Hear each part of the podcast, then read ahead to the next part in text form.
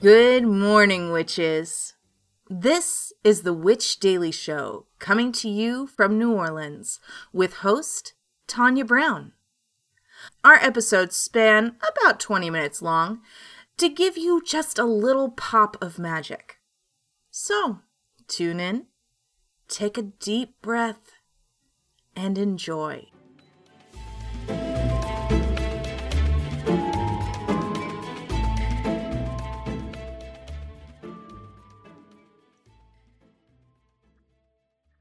Good morning. It is September 1st, 2023. It is Friday. I am Tonya, and this is the Witch Daily Show. Today's episode is brought to you by Grow Your Own Optimist. So let's get your day going with a little magic. Our quote of the day is Love yourself first, and everything else falls into line. You really have to love yourself to get anything done in this world by Lucille Ball. So we're skipping teas this week because I'm just teed out. Um, so we're going to go right into some headlines. This comes to us from travelchannel.com. Let's see. Basically, what show is this for? Paranormal Caught on Camera. So I guess this is a new um paranormal show on Travel Channel and it is on Thursday nights. Uh and it's currently airing uh, at 10 p.m., I guess. Um it's kind of hard to tell. Anyways, this looks like a new show on the Travel Channel. So if you're into the paranormal shows and like the ghost catching shows, this might be for you. So, yeah, basically, it looks like the new episode that is coming up is called Ghost Girl in Chicago Bar and More, which is a weird title for, an episode. Uh, but yeah, check it out if it looks like it's what you're into. Basically, uh, they say a dark entity shows itself to investigators inside one of America's most haunted homes. The ghost of a young girl materializes in an Illinois bar, and a father and son in California film a UFO that appears to be alive. Now, what I like about this, so I remember like when the first ghost kind of catching show uh, came about, right? I was in high school, me and my friends loved it, and it was really, really fun. Now, the problem with these shows is they very rarely actually catch anything on camera. And like I don't slight these shows, like they only have access to these locations for like one night. Very often people live in these houses for like a year before anything starts to happen. So I don't begrudge like or you know, I don't fault or discredit any of these things simply because they're not catching it the one like 12 hour shift they're there, you know? So I like that they kind of created a show that was kind of filling the gap of what these other shows were failing to capture. So they're like, okay, okay, we've had like almost two decades of not catching stuff on camera. How about we have a show that's purely dedicated to catching stuff on camera? So I actually think that's pretty neat. All right, witches, I'm going to throw this over to our moon correspondent. And after this break, we will talk more. Hello to all of my astro friends. This is Serendipity, the Chicago astrologer, coming at you with your daily moon mantra for Friday, September 1st. The waning gibbous moon moves from the cool waters of Pisces to the burning furnaces of Aries today. Here, the moon opposes Mars. Mars is currently in detriment in Libra, having a hard time moving forward. The moon is encouraging us to take charge and take action, while Mars is concerned that not everyone will like the direction we've chosen. We have to weigh these two things very carefully.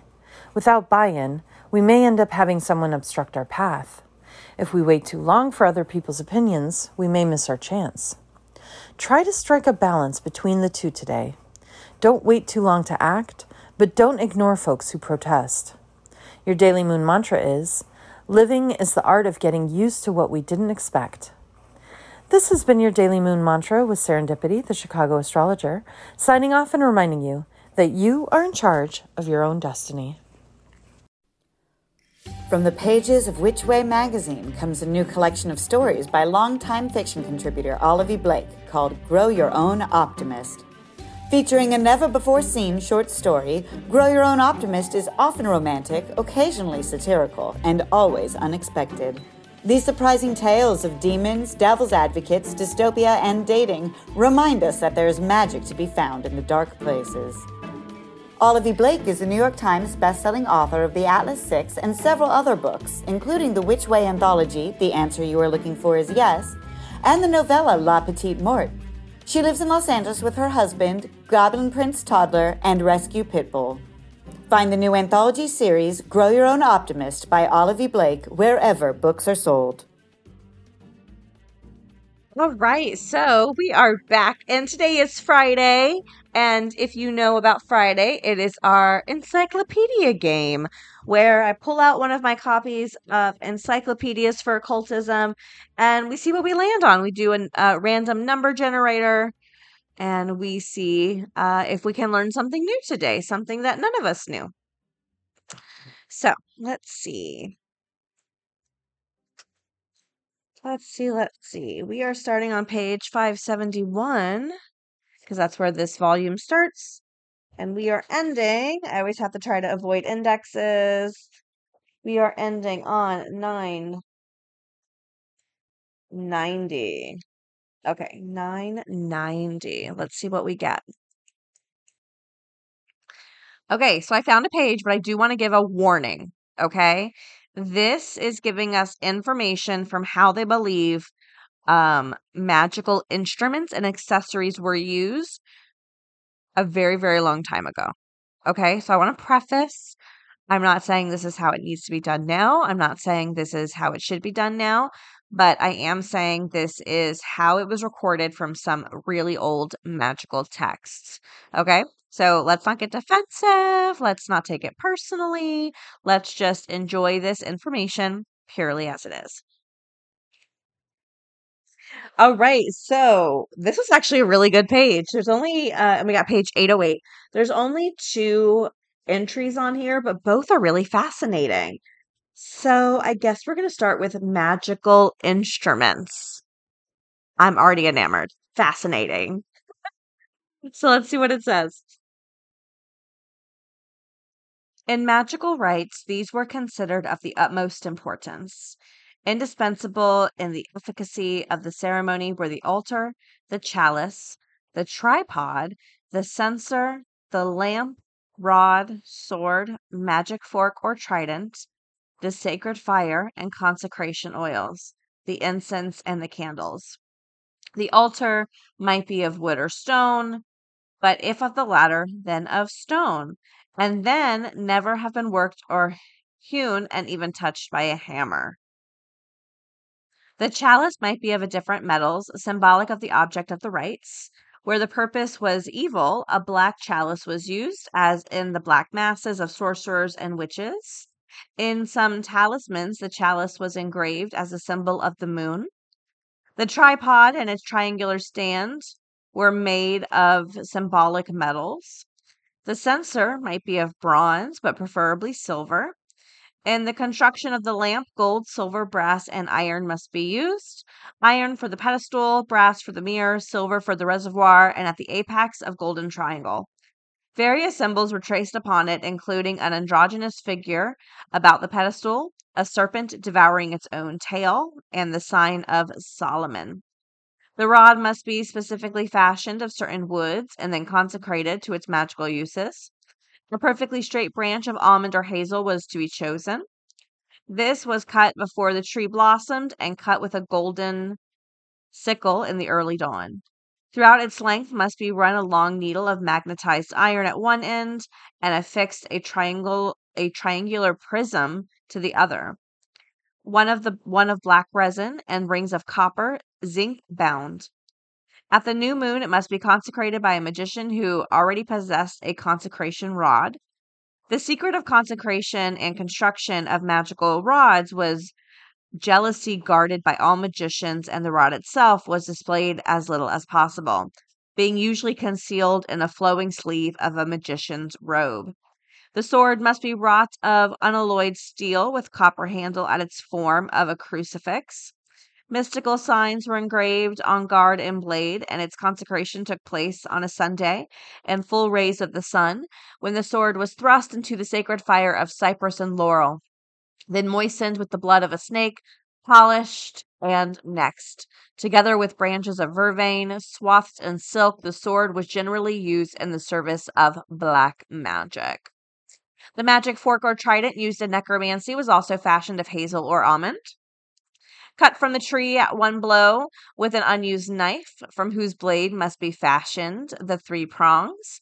Witches and sorcerers were usually depicted using the trident in their inferior, uh, infernal rites. The fire was lit with charcoal on which were cast branches of trees, symbolic of the end desired. In black magic, these generally consisted of cypress and alder wood. Uh, let's see. Broken crucifixes and desecrated hosts. The oil for anointing was compounded of myrrh, cinnamon, galingale, and the purest oil of olive. Mixtures were used by sorcerers and witches who smeared their brows, breasts, and wrists with a mixture of composed fat and blood combined with belladonna and poisonous fungi, thinking thereby to make themselves invisible. Incense must be of any um, odoriferous woods and herbs such as cedar, rose, citron, al- uh, aloe, cinnamon, sandal reduced to a fine powder together with incense and storax. In black magic, alum sulfur were used as incense. The candles belonging solely to practices of black magic were molded from human fat and set in candlesticks of ebony carved from the form of a crescent. Bowls were used in these ceremonies, fashioned of different metals, their shape is symbolic of the heavens. In necromantic rites, skulls of criminals were used generally to hold the blood of some victim or sacrifice.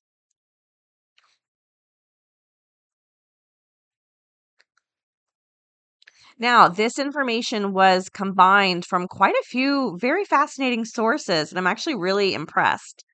This came from Francis Barrett, who wrote The Magus, which is a system of occult philosophy from the 1800s. The next one is Transcendental Magic by uh, Levi Eliphas, who is very famous occultist from the 1920s. And then Arthur Edward Waite, as in the Rider Waite Tarot. And this is from his book of ceremonial magic from 1911. So, very old sources, and that is what it is compiling. So, uh, let's dig in to hear some ancient occult witchery. All right, witches, we are wrapping up this episode of the Witch Daily Show. I want to give a shout out to listener Karen Walker. Karen, you smashing a golden gnome. Dancing Crone, you scrumptious, graceful banshee. Elaine Gonzalez, you innocent Arcadian witch.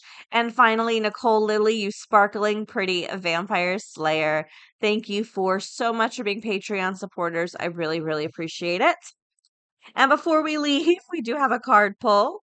Our card is Tribe from Dark Magic Oracle. It's time to creatively build community in your life and share your efforts with others. Tribe encourages us to look within and be true to ourselves. The person in the center of the group is clothed in black, different from the others, yet the tribe holds hands in acceptance and support of their unique attributes.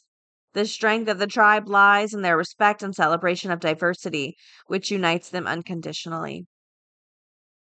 So, some daily practices. Carry rose quartz and lapis lazuli to attract your tribe and to enhance your relationship with an existing one. Drink chai tea to encourage warmth and closeness.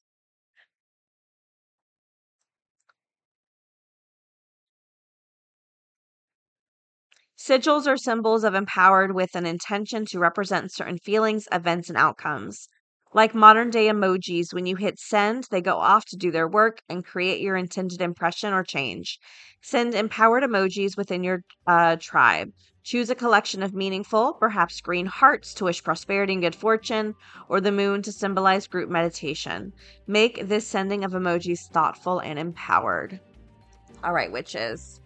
That is all I've got for you today. Don't forget any books, decks, headlines, sources, anything we referenced today can be found in the podcast episode description or witchpod.com. And we will talk again tomorrow or next week. Okay. Bye. Witches, we hope you have a wonderful day full of joy and gentleness and confidence. Links for this week's episodes, our website, Patreon, along with a free daily card pull can be found at witchpod.com. One stop for everything we talk about. Now, take one more deep breath and have a great day.